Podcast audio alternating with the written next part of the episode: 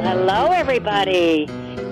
This is Dr. Diana Wiley, your host of Love, Lust, and Laughter. Today is January the 10th, so we're 10 days into 2023. What are your goals for 2023? And I kind of hope that you're wishing to integrate more sexual intimacy into your life. And are you wishing to avoid bad sex? So, to help me explore these questions and more is Dr. Ashley Mater. And she's been with me before. She's just a fabulous woman. She is a sex therapist, educator, and consultant. And you can find out more about her. I'll put it in the show notes at ourshine.org. So, Dr. Ashley, how, how, just tell us a little bit more about your background before we get into things. You were last on with me um, uh, last summer, and uh, but we may have new listeners. So, just tell us a couple of things, highlights of your recent life, and then we'll yeah, get well, into uh, the subjects. It is great to be back. Um, recent life, I mean, I will, I mean, a little introduction about me is I have a PhD in human sexuality and I'm a sex therapist in Massachusetts. And I'm also, I do a lot of family therapy work as well uh, in family systems therapy, which is Bowen theory, if anyone's interested in that. Um, and so that's kind of what so I've been working a lot around that. And just, you know, also thinking about, I think, you know, kind of what you were saying, just like what are the goals a, a person and myself can set for 2023? Because we get all of these, we get all of this emails and on social media of like, you know, what like what's your New Year's resolutions? And it's always very cliche. It's always weight loss, and I think you know I'm over that. But what about yes, like yes. thinking about? I'm so over just all this weight loss stuff. Like, but why can't we have something that actually adds to our life rather than taking something away. And to me, what adds to life more than better sex and sex goals and intimacy goals?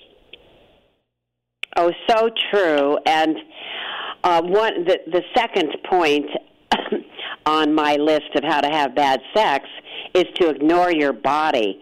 And the first thing is compare yourself to others. Those two are tied together, of course. Um, yeah, weight loss and body um, image, a body dysphoria, which is the most serious kind, where there is. Um, yeah, have you had? You must have had clients with body dysphoria. Yes, and I mean in different ways. I I mean I, I think of it in, in, in heterosexual relationships. Um, you know, any a, a person finding like just feeling that their body, especially after like postpartum, um, I see that in trans communities. Yes. I also see people. Um, I work with a lot of trans women who a big thing in in that community and, and in trans communities in general in general is do I pass? Um, yes, yes. The, and and so it can be very unsettling for them to to not feel like their body matches their their gender identity. And so I think there's there's that and that can keep people from fully opening up and expressing themselves during sex. And I also work with a lot of individuals who have histories or or are in active eating disorders that they just yes. they look in the mirror and they see something different than the actual reality of what their bodies are. They do, and um, I want to go uh, back to my list, and and what I uh, am talking about there is that the idea of a perfect body is true fiction, because none of us have perfect bodies. Let's face it. No. And yeah. um, you may be ignoring your body at the expense of genuine sexual pleasure and empowerment. And we talked yesterday. I always do a pre-interview with Ashley, uh, and it's so common in my practice. Get out of your head and into your body. It's hard for people with body image problems, but it's also hard for people like software engineers. And uh, Yeah. they're in their bodies, uh, in their heads a lot, and so it's very hard to be truly in their bodies. And working with the body you've got is one crucial part of improving your sex life. Um, I, I, I just, I also wanted to add this that tons of sex surveys, you'll find this in so many. Guys are not complaining about the size of their partner's rear end. Because by the time a man wants to sleep with a woman, he finds her attractive. Period. So if there's some way to free your energy from that anxiety and put it into having fun with your partner, Yeah. you'll just enjoy so so much more when but let's talk about a little more about the struggle that some people have to get fully into their bodies. Well, I, I think it has. I mean, it's the one thing is the, you know, not feeling like that that your partner doesn't find you attractive. So it's really hard to think about wanting to have sex, and so you're not fully in your body. But the other thing too is just stress in general, whether it's a software engineer or a a person just counting their to do list in their head Oh yeah. rather than being like so not being in their body during sex. It's so just being like, okay, like what's what do I have to do next? And thinking of sex as like a chore to get done rather than really being in the moment. Yeah, is- duty and that will also obligation. a- It's uh, very common, particularly among women. One Yeah. theory is that women, uh, we believe, have a bigger corpus callosum, the connecting tissue between the right and left hemispheres. So we may have evolved to have that because we have to multitask. If we're having sex and we have a baby, we ha- have to hear the baby cry too. And Yeah. but women who have no longer have babies, they're they're out of college already, are still multitasking mm-hmm. because there's a part of them that doesn't really want to be there. And so we have to talk about what are what are the uh, physical and emotional roadblocks that keep you from being really present, really present.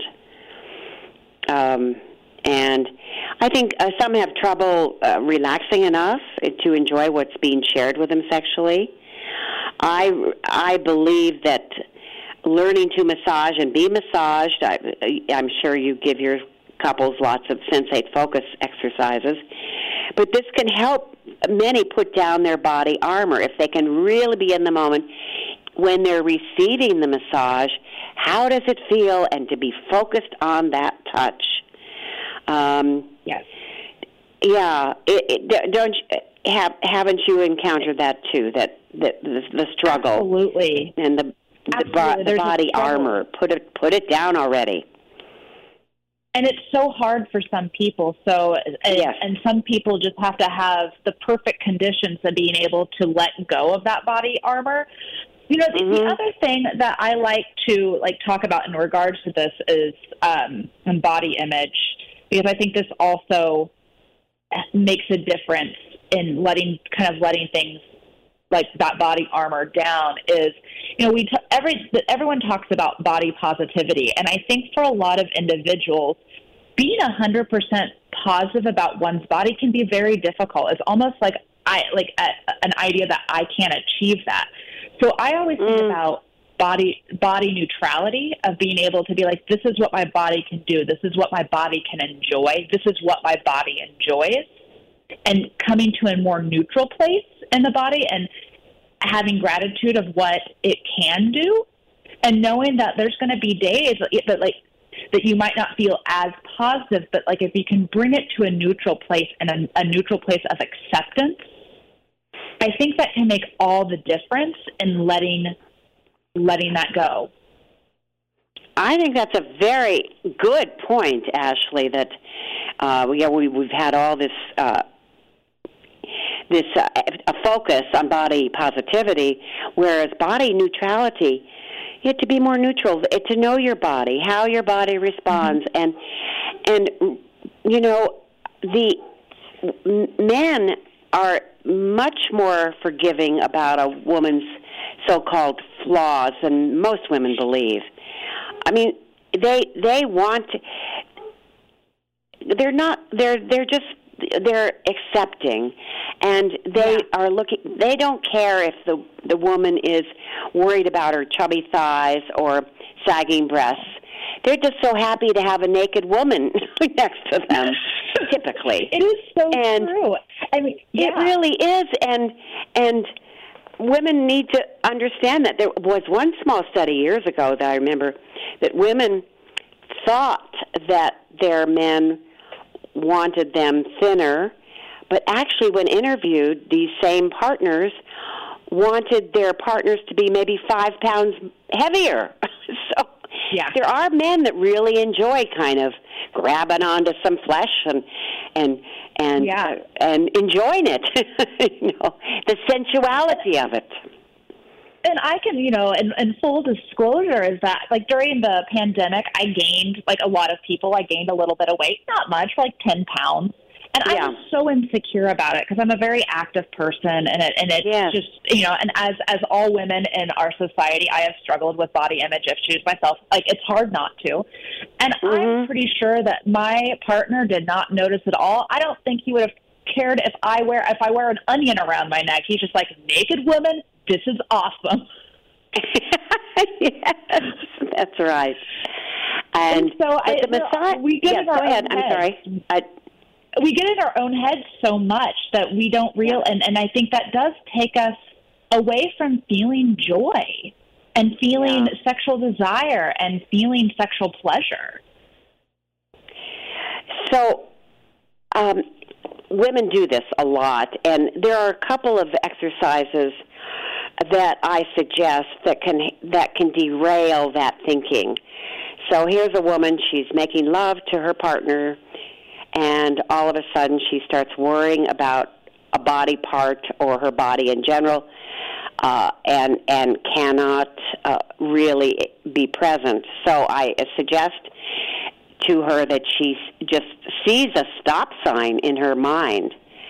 This takes some practice, but sees a stop sign in her mind, stop, and retor- return to her center, her core, her body, and what she's feeling, and notice her breath, all parts of being present. The other other suggestion is to kind of see all these negative things on a conveyor belt going out of your brain slowly, slowly, slowly, just leaving and then coming back to all of the sensations to interrupt that negative cycle. Yeah. I think that's that's helpful and then just focusing in on kind of like that what what is going on and what is happening in the body. Yeah, can, can you can you expand on that a little bit? I, I always I always like I mean everyone's very different, but I think it's just important after kind of being able to stop those distortions and then being Mhm. able to be like I am feeling starting to feeling aroused. This is like I'm feeling tingly here and just really getting into that. Um, Yeah. And I think the other thing too is it might be I think it's very helpful to make eye contact with your partner Mhm. and Yep. but that, that you're both experiencing that pleasure together. And so that can kind of take a person out of it like oh i'm giving you pleasure you're giving me pleasure. Just that that focus on each other and focus on your body and what the sensations that are happening. Are you you know how are you feeling aroused oh are, are your nipples feeling like you know more like hard? Are they feeling tingly? Or what are you feeling in your growing? Like what is what's like in your pelvic? Like what is happening in the body are you Mhm. getting shivers down your spine or just really being able to like embrace that juiciness Embrace the juiciness. I like that. That's good, actually. In the list that I made about how to have bad sex, the um, second thing on the list was ignore your body. The the first one is compare yourself to others, yes and that of course is tied in with uh, ignoring your body. But I think that sexuality is probably the most subjective aspect of human experience. Um, you know, there's so many magazine quizzes and six step, step sex six step sex books. And Yep. there's just no meaningful way to compare yourself to a perfect stranger when it comes to your sexuality. So if you No. want to do something useful for your sex life, I believe it's so important to focus on yourself and anyone you're having sex with and don't turn away. So this is being present big time. Notice your breathing, notice what really notice uh, your partner and his his his breathing and his uh I love the your idea of making the eye contact. I mean it is the window into the soul it's poetically, but it there are studies that show that eye contact can really increase intimacy between two people. Yeah. The the other thing I was thinking about was in comparing yourself to others, and this also ties into kind of the body image, is because on social media there's so much, you know, you know, fit inspo, like oh, like you know, people like being like lose, like do this juice cleanse and lose weight and all this stuff, like all, like stop following those people. Don't give that i- any more room in your brain. Don't let that take up important real estate in your brain anymore. Just stop Mm. following those people and, and follow people who actually inspire you in different ways, not in that body way. Also follow people who are of different body shapes and sizes because there's so much it, can be so triggering to be like, oh, this person follows this specific thing and I want to look like this person. And they Mhm. stop following that. Like any of that, like if you know, if it, it makes a difference, just follow all cute puppy and whatever you want to do. Um, or follow people who have like are promoting positive sexuality in the sense of like how to have better sex. Follow that and instead of anything to do with wanting your body to fit in a certain paradigm. That is very good advice, and and I didn't even mention social media. I'm I'm a senior and in well into my 70s, and so I haven't paid much attention to social media. But you, as um, now you're 40. Wow, I I know. I remembered your birthday last month. Sounds like you had a great celebration, as you should. You're just a remarkable woman. But so social media, do you do you do some things on social media and and and what what else have you noticed? I, I I know I know all of the negative messages that have come through like TikTok and so on, but some positive ones too. But what about social media? Inform me a little more. So what I mean I find is that there are people that are wanting promoting different fitness lifestyles or different exercise programs or diet programs or Mhm. you know the the five things not to eat if you want to have a six pack or something like that and it's just it's not achievable and it makes Mhm. people because first of all everyone's bodies are different everybody responds to different things differently and that's okay everybody is beautiful and Mhm. I think it's really hard for people to say like I want to like people I think literally people say I want to look like that. And this goes for men women and every everyone else like every gender. Um and it's really hard to because if you think about these you know these fitness inspiration people if you can want to call them an actual mhm. inspiration i don't think they are um is that's their job. So you if unless you really want that to be your full-time job it, it's not achievable I don't have Yeah. time to spend three hours in a gym and prepping meals all the time. I, I don't have that time. I don't think the average person does. No, they don't. Um, since November, I've been working with a personal trainer to uh, develop more strength in my legs and arms, just overall body strength.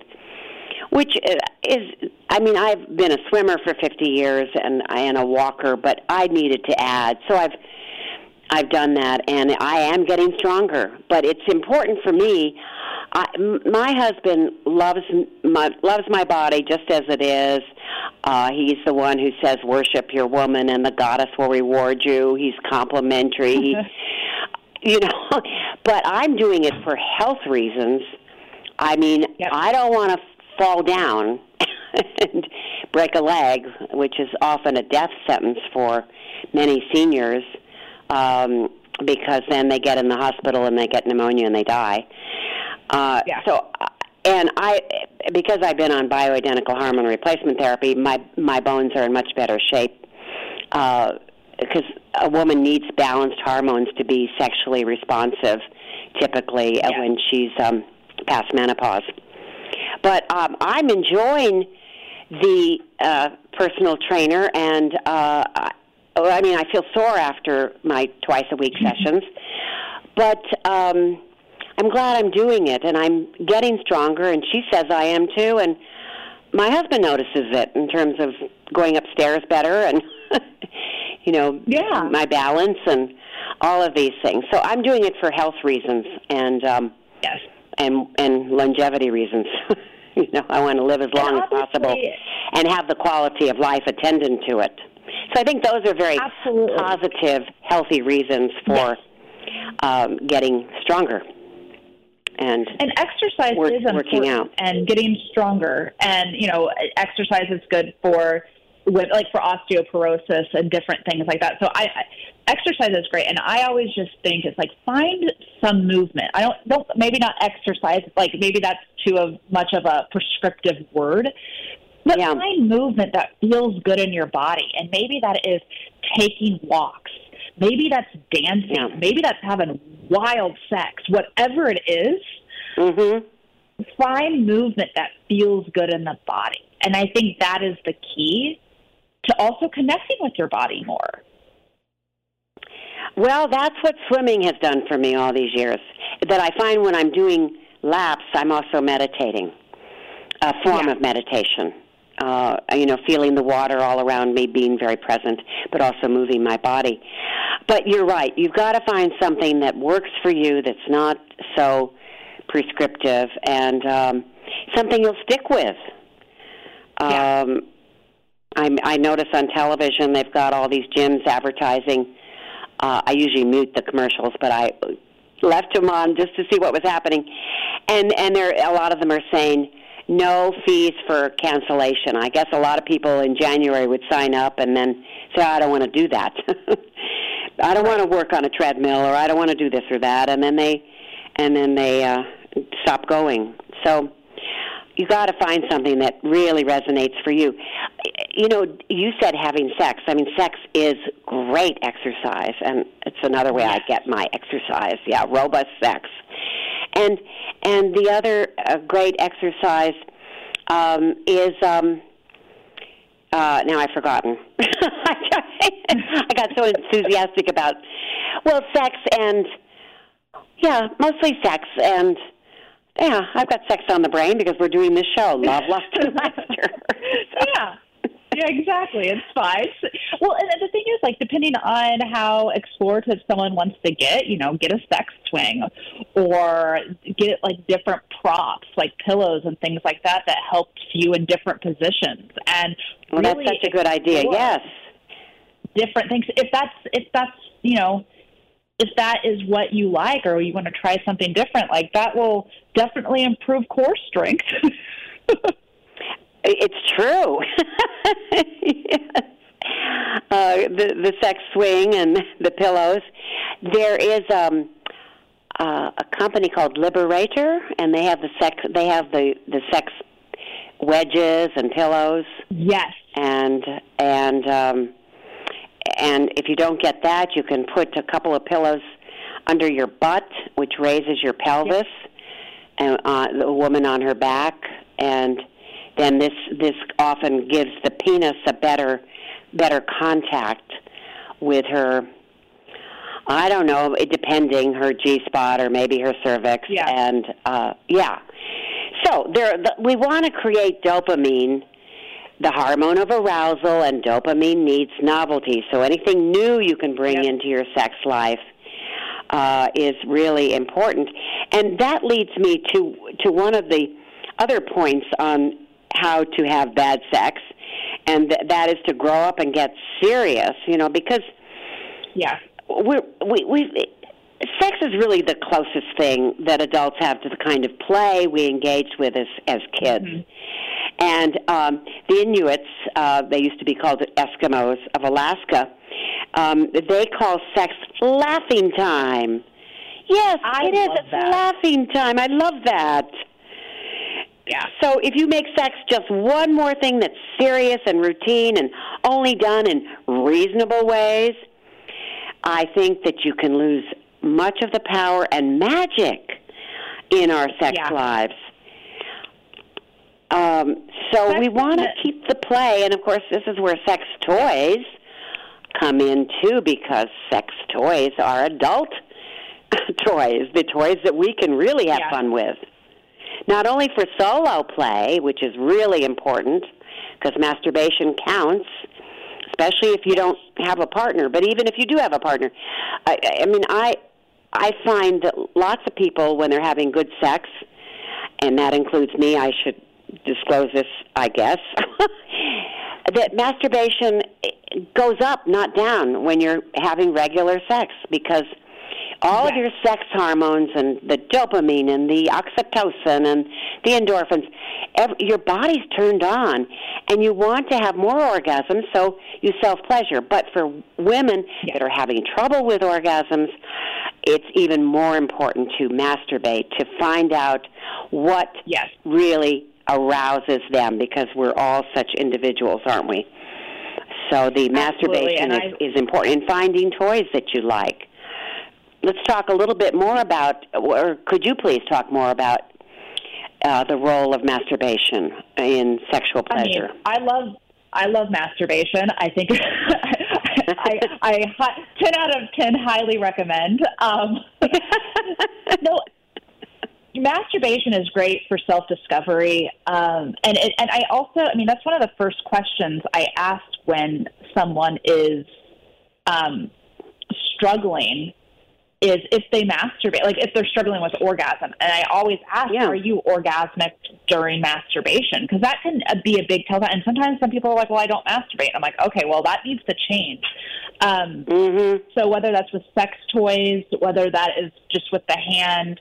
Um, the other thing that I have found for arousal, if anyone's having problems with arousal, and this is usually with cisgendered women that I, I talk to that have problems with arousal or sexual desire, um, is there is a really amazing app that I highly recommend. Um, it's called Dipsea, D I P S E A, and it, it, there's a seven day free trial. Um, and I think after that it might be thirteen ninety nine a month. But it's erotica. It is audio erotica, and Really? it walks you through. I, oh so my it's god! D I P S E A. D as in dog, I P as in um, p- pig, uh, S E A. Or S- Yeah, yeah, and that's what I wrote down. So yes, this is this is yep. a, a, audio erotica. Audio erotica, and so they have Yeah. different scenes. Um, they have different characters you can follow. Obviously, I've downloaded this app and used it. I'm not going to lie, and I so I can recommend it. Um, and I there's just something about it, and it, I mean to the point. Like I mean, it's not just like.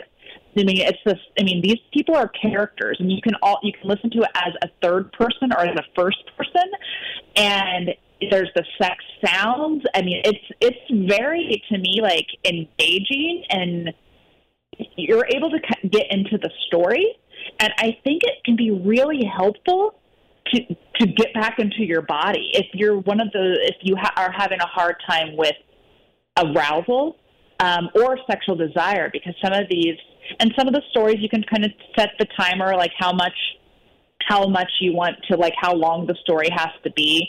But it is and there's like kink there it's very lgbtq inclusive. It's That's good. I just- hmm love love this app so much. And it is you know it's and couples could use it too if you wanted to kind of instead if a person wasn't wasn't open to watching erotica or like porn, mm-hmm. uh, they might. Mm-hmm. This might be something because not all people are visual in that way. Some people like the sound, the story, and that, I mean that's why Harlequin romance novels are still so popular. It's because people Very want to be popular. in the story. It's a billion dollar a year industry. Absolutely. So I Yeah, think that and- this is Yeah. a great app. I'm so glad to know about that. Uh, another one that can help women learning about their bodies is OMG Yes. Do you know about that Yes, one? Oh my I've God, yes. OMG Yes. It shows it. That's a visual though. That it it shows women masturbating, different ways that they do that they do, because there's so many different ways. I wanted to go back to your question. It's it's a very good question to ask of your clients. Uh, do you masturbate? I, I mean, I ask this of women, not so much of men, unless they have they present with uh, erectile dysfunction or premature ejaculation. And Yeah. I will ask them when you're masturbating to porn, because virtually most all men do. Yeah. It's just a question of how often. Do do you have erection problems, and uh, or even pre, PE problems, premature ejaculation problems? Yeah. And most will say no. And it it it seems as though, and some studies have shown this too, that when a man is looking at porn, and if he knows it's entertainment, very important, uh, he doesn't have to please the woman on the screen. So this is about Yeah. with couple sex, this is about performance anxiety. So Yes. if he doesn't have that problem, uh, and if a, and then of course many women will masturbate and reach orgasm but can't with a partner. There's lots to be learned about orgasms and sexual arousal and all of that from self pleasuring. Lots to be learned. Plus, it's fun. Plus, it Yeah. does the body good. Yeah. No, it's it's interesting that you say that because I've I've worked with one person that she was young and like you know twenty something and was really concerned that her partner did not want to have sex would turn her down all the time Mm. and and I asked about you know masturbation with with him and she's like I don't know and she comes to find out is that he was watching porn numerous times a day and masturbating and was not engaging in sex with her. Um, so I think That is that is a problem. Yes.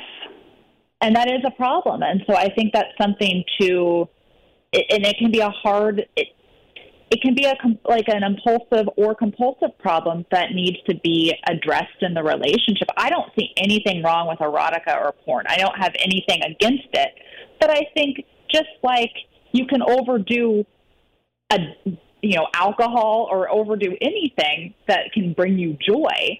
Um, Mhm. I think that's something that when it becomes more harmful and it, it impedes your relationship and engaging with your partner, I think that's something to address. Well, it it does absolutely. I I've had um I've had women call me, "Can you fix my partner? He he masturbates to porn all the time. He has a sexual addiction." And I said, "Well, I I'll say, well, I I don't use the word addiction. I use the word compulsion. And yes, it can be a problem, but it usually means that the couple needs to talk more, to communicate more about this, and um, yeah, uh, that they're just they're not talking, and she has she thinks he's broken, and she's avoiding talking to him. And couples that have a healthy relationship often will watch porn together, and it's often what do they call it ethical porn, where it's usually produced mm-hmm. by women, producers, directors. My friend Candida Royalle, who died about six years ago now of, of ovarian cancer, I still miss her. But she was the first on the scene in 1984, Yeah. having come out of uh, being a porn actress. Um, but she was the first to produce films for couples to watch. And she did not Yeah. make a point, she did not hire men with huge penises, um, more regular sized, and uh, she tried to hire couples whenever possible. Couples, and you can see it in her early films. They, these people are relating to each other, and how come they're having sex? Because they like each other, and that's often not Yeah. portrayed in the typical male uh, porn. So it, it can't. And then some couples will turn off. Well, it's kind of like, uh, well, it's kind of a reverse of what you said with Dipsea, where you can, um, you know, you can listen, but you won't see anything. With porn, you can turn off the sound and occasionally take a glance at what's going on. Yeah. and that can be arousing. Uh, Absolutely. there are all these all these ways that for arousal and for porn to be integrated in a healthy way. Um, but so many have have have problems with it because it's so easily available. It's pretty shocking to think that that many nine year old boys are finding porn on and you know or nine or ten on their phones and yeah. um, and so this con- this is one of the other points that I make about uh, how to have bad sex is is to confuse sex entertainment with sex education. I mean, yeah. so we've got porn, we've got sex toy stores, uh, all of these things that can be sex entertainment, and it can be really f- a fun way to explore your options. But uh, but it really isn't the same thing as sex education or sex therapy. I really love Michael Castleman's book published last year, "Sizzling Sex for Life." It's he's got 2,500 studies in this. In this, it's scientifically based. It's really an excellent book, and um, it's good sex education. Uh, so if I think if you're feeling genuinely stuck or distressed about your sexuality or your sex life, I think it's really important to turn to a qualified sex therapist uh, or a, coun- or a sex counselor. Um, and I'm sure Absolutely. you feel the same because bad because it's so often I, you know, I, I especially some of my couples from India and China who are here working in Seattle. Um, Mm-hmm. You know, they didn't get sex education. Well, many people didn't get sex education, but Yeah. so I have to do sex education before I can really do sex therapy. Uh, or I have to do relationship counseling first because they're so angry with each other they they, they don't even want to have sex. So Yeah. it's it's it's a fascinating field, isn't it? isn't it? It, it, it Ashley, I just is. love being a sex therapist, and I have no plans to retire. God willing, I keep my marbles. That's how I feel too. I don't think I would ever. All my friends talk in their careers. They talk about retiring. I'm like, I don't want to retire. yeah. I love what I No, do. no, I and and as a gerontologist, and you're a gerontologist too. I, I and it was borrowed from Gail Sheehy, I think. Don't retire, redirect. That's really important if if you are going to retire from.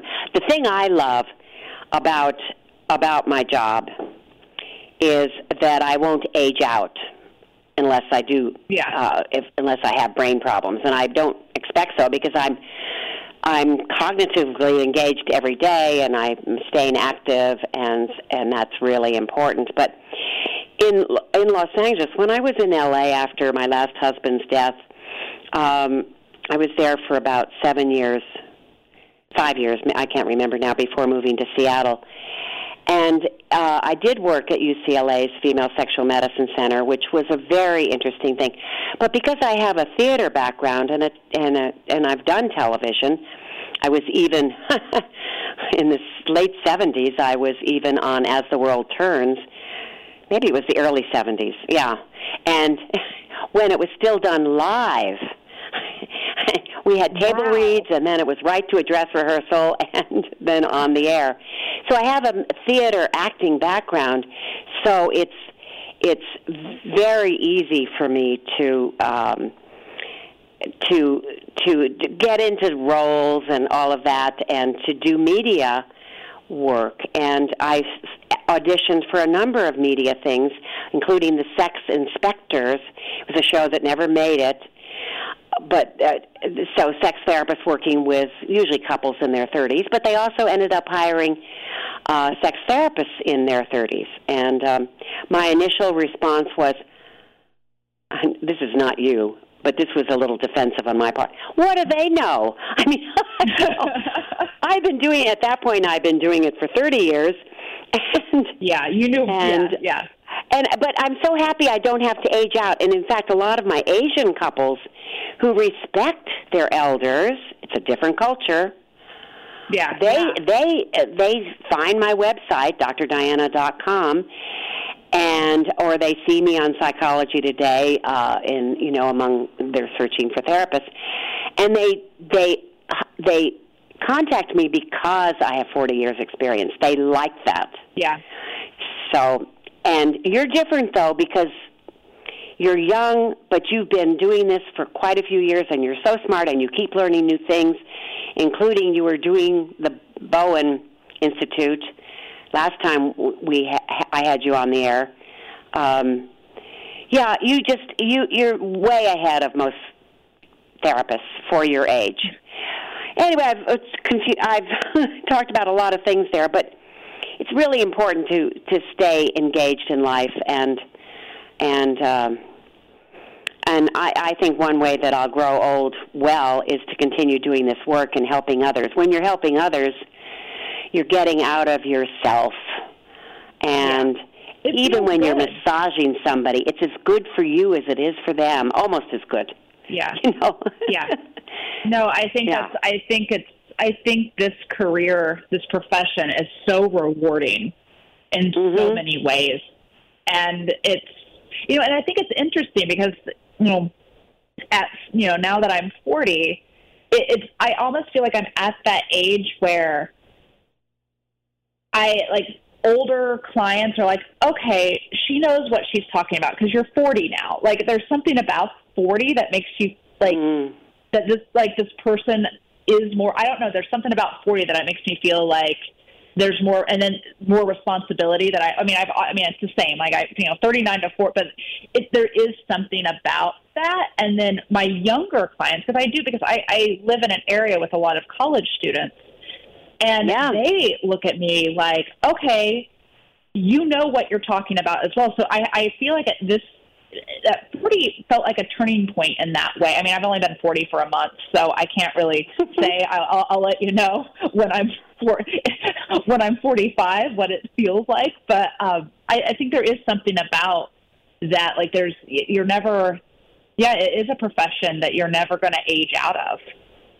No, and I think your your relative youth is uh, well, forty is is well, it's half. A lot of people think of it as halfway through your life. If if God, Yeah. I hope I live well beyond eighty, but so but I'm certainly more aware of my mortality though now. But but anyway, um, I think it's great that you're your age because you're not so old that the college students can't identify with you, but you're clearly. Yeah. I mean, you've got a PhD. That's that gives you credibility right away. Uh, so, th- so I think you can work with older people, which I know you do. We've talked about aging and sexuality a number of times uh, on this show, you and I. And so, but yeah, um, but you can you can work with all those ages. And also, just as an aside, Ashley, um, over the years, I've noticed that women around forty, especially when it comes to their sexuality, have lots of ahas. Oh, if I do this, but it isn't just sexuality; it's other things. If I do this, then this will happen. You know, they're more aware of the consequences of their behavior, and they are have more self awareness, and you know, they just have more insights, as, uh, and and they're even more willing to be to have moments where what I call where they're it's enlightened selfishness. You know that they're thinking about themselves, but it's enlightened. It can help them Yeah. be better for the other person, right? I, you know, it's so interesting that you say that because I have seen that not only with my friends but with clients that are just turning forty. And I, you know, some people might call it a midlife crisis, but I'm going to call it a midlife discovery. Um, Oh, I love that. of that just wanting things different. Like I like it. What in a way, it's kind of like I have settled for status quo for so long, and I am no longer happy, and I can make that change. Mm-hmm. And and I mm-hmm. see it a lot to do with relationships and sexuality. Um, whether a person's like, you know what, I am not having the sex I want to have, and I'm not happy with my partner anymore. I'm either going to try to open up the marriage. I'm going to get marriage counseling, um, or people. And I think this happens a lot too. Is after so many years, if, if things are not talked about, and if, if one partner is accommodating the other person all the time and loses self in that process, mm-hmm. resentment builds. And I think oh, I see yes. that a lot with with and and it comes to a head and for a lot of people when when they're forty. Um and so I think a lot of people think that, oh, this is like a midlife crisis, but I think it's just like finally some people get sick of the you know BS and just want to show up for the, themselves and make a change because they're like, okay, well, if this is my midway point, I don't want the my other half of my life to be unhappy. I need to make a change. So that is also I, a great you've New just, Year's you, goal. You've experienced it personally, although you you're way ahead of the vast majority of people in terms of enlightenment. And then, don't you think your profession informs your personal life hugely? It's one. Oh yeah, yes. Yeah, but eh, and so as mental health professionals, we've we've got some advantages, um, and but yeah, it's it's it's it's a wonderful thing. It's just a wonderful thing to to do this, and and of course I'm also liking it because we can do it on Zoom now. And I mean, you're probably seeing people in person. I haven't gone back to that yet. Part, even though I'm vaccinated and boosted and all that, but partly because I'm an older person. So, um, are you seeing people in in person? I guess you are. Yes, yeah, not all of them. Um, there is mm-hmm. a convenience of the Zoom, like seeing people via the computer or telehealth. So I yeah, telehealth. I I would say a third of my clients I see in person right now, and the rest I see virtually. Yeah. Okay. So it's nice. Either way, I like I like it both. Like there's sometimes like I really enjoy mm-hmm. being in person, but sometimes it's really nice just to, you know, be virtual. So I, I think there's positive positives in both, and I think it's just really what a person's comfortable with, the client and the therapist. Such a good point. Um, so I, in my uh, list of um, how to have bad sex, the last point is let fear be your guide. And of course, sex can be scary. Um, and I think it's really it has to do with the, that how sex demands that we give up control and expose ourselves. And and that really gets in the way of people talking about their desires. They don't tell their partners what they really want to do.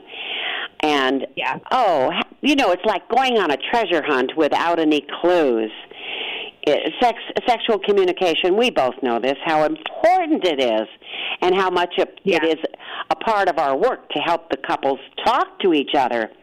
Um, yeah, and I think if you're in a safe relationship where there is trust, then fear doesn't have to be your guide.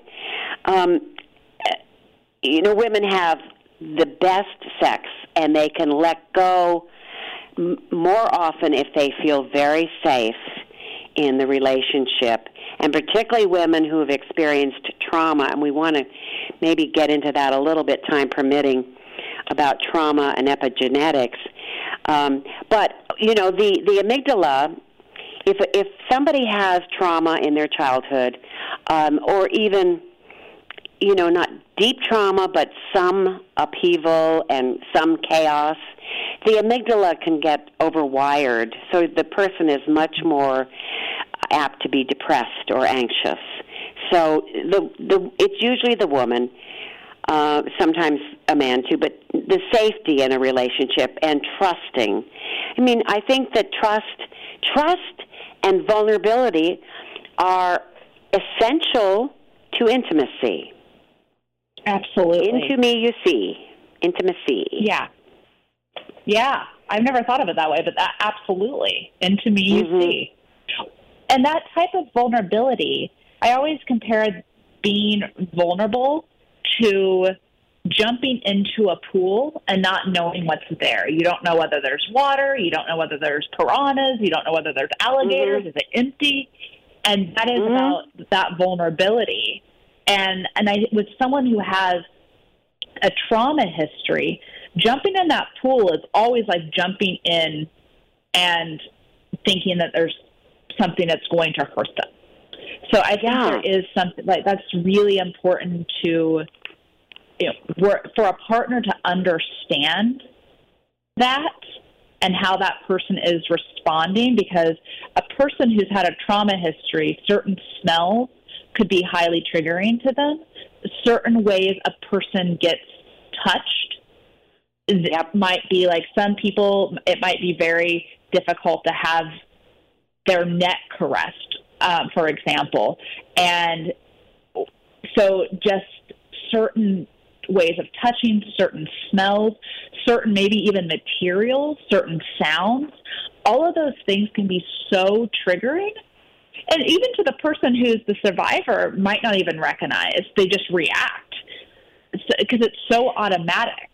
That trauma stays in the body. So it's really important for, I mean, also obviously, first step is for that person to get therapy and to process Yes. that trauma. But it's also really important for the partner to get therapy to understand, whether it's couples therapy or their own therapy, understand what their partner is going through and how they can support that person more.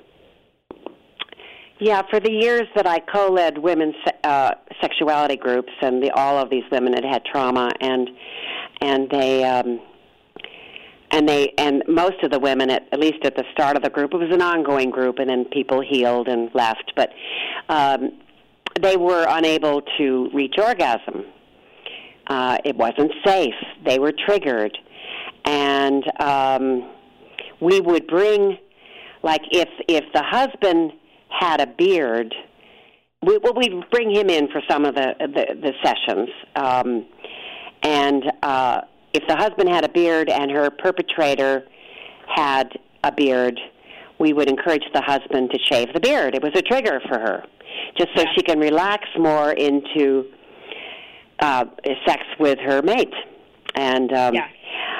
Uh, but I, I want to before we run out of time, I want to talk a little bit about inter- intergenerational trauma, and this refers to the descendants of people who experienced trauma firsthand. Of course, we think about the children of the Holocaust survivors, or even formerly enslaved people.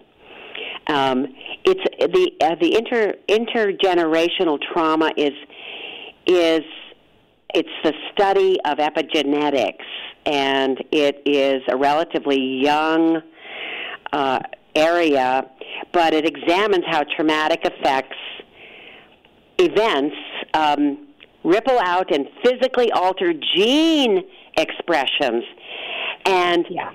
uh, very briefly, I want to report about this oft-cited study from 2013. It was published in the journal Nature, and researchers tested the effects of intergenerational trauma by negatively conditioning male mice to the scent of acetophenone, um, and this is a sweet almond-like scent. And researchers then found that the offspring of those mice were jumpy or nervous when exposed to the same scent, and so were the grandpups or third generation mice. Wow. Yeah, and so they it's it's it's amazing really. Um, so to ensure that this was not a learned trait shared from parent to offspring, because that often happens, right? Yeah. You talked Yep. about a mother and a daughter who'd both had sexual Yeah. abuse, but we can. Yeah. I just we'll talk about that in a minute. Uh, the offspring mice were separated and raised by other non-related mice. And when the researchers dissected the brains of the offspring, they found more neurons of brain cells that detect the acetyl- acetophenone than the brains of control mice. So they have they have more neurons that that detect this. It's three generations out. Um, that I, I think that is fascinating, and so th- this is a new area, and we're going to hear more about this. I think the epigenetics, and yeah, fascinating, isn't it? Well, and I, it is fascinating because I've I've worked with um, individuals that have had relatives that died in the Holocaust, and that epigenetic, how it looks with the clients that I have worked with, it's more about anxiety and more about ADHD and things like that. So it might not look like a, what a person may think it looks like. Mm.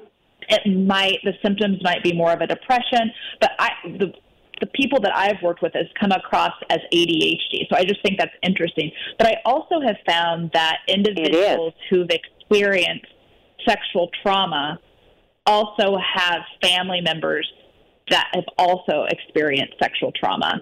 Um, I work. I've worked with a mother and daughter, and the daughter experienced sexual trauma at a certain age, like teen, 16, 17, and never talked to her mom about it. But mm-hmm. I talked to her mom and I didn't disclose that her you know the dog like that's not what I would I would not do that because um, yeah, like yeah, yeah. and privacy and confidentiality. But the mother d- disclosed to me that she experienced sexual trauma at the same age that her daughter did, and she did not know that her daughter did, and her daughter didn't know. And I just thought that was interesting, and I'm wondering, and I would suspect that it goes up the generation yeah, um, the up the up the tree, and I think that happens a lot. I think it does a lot, and even the victims of sexual abuse.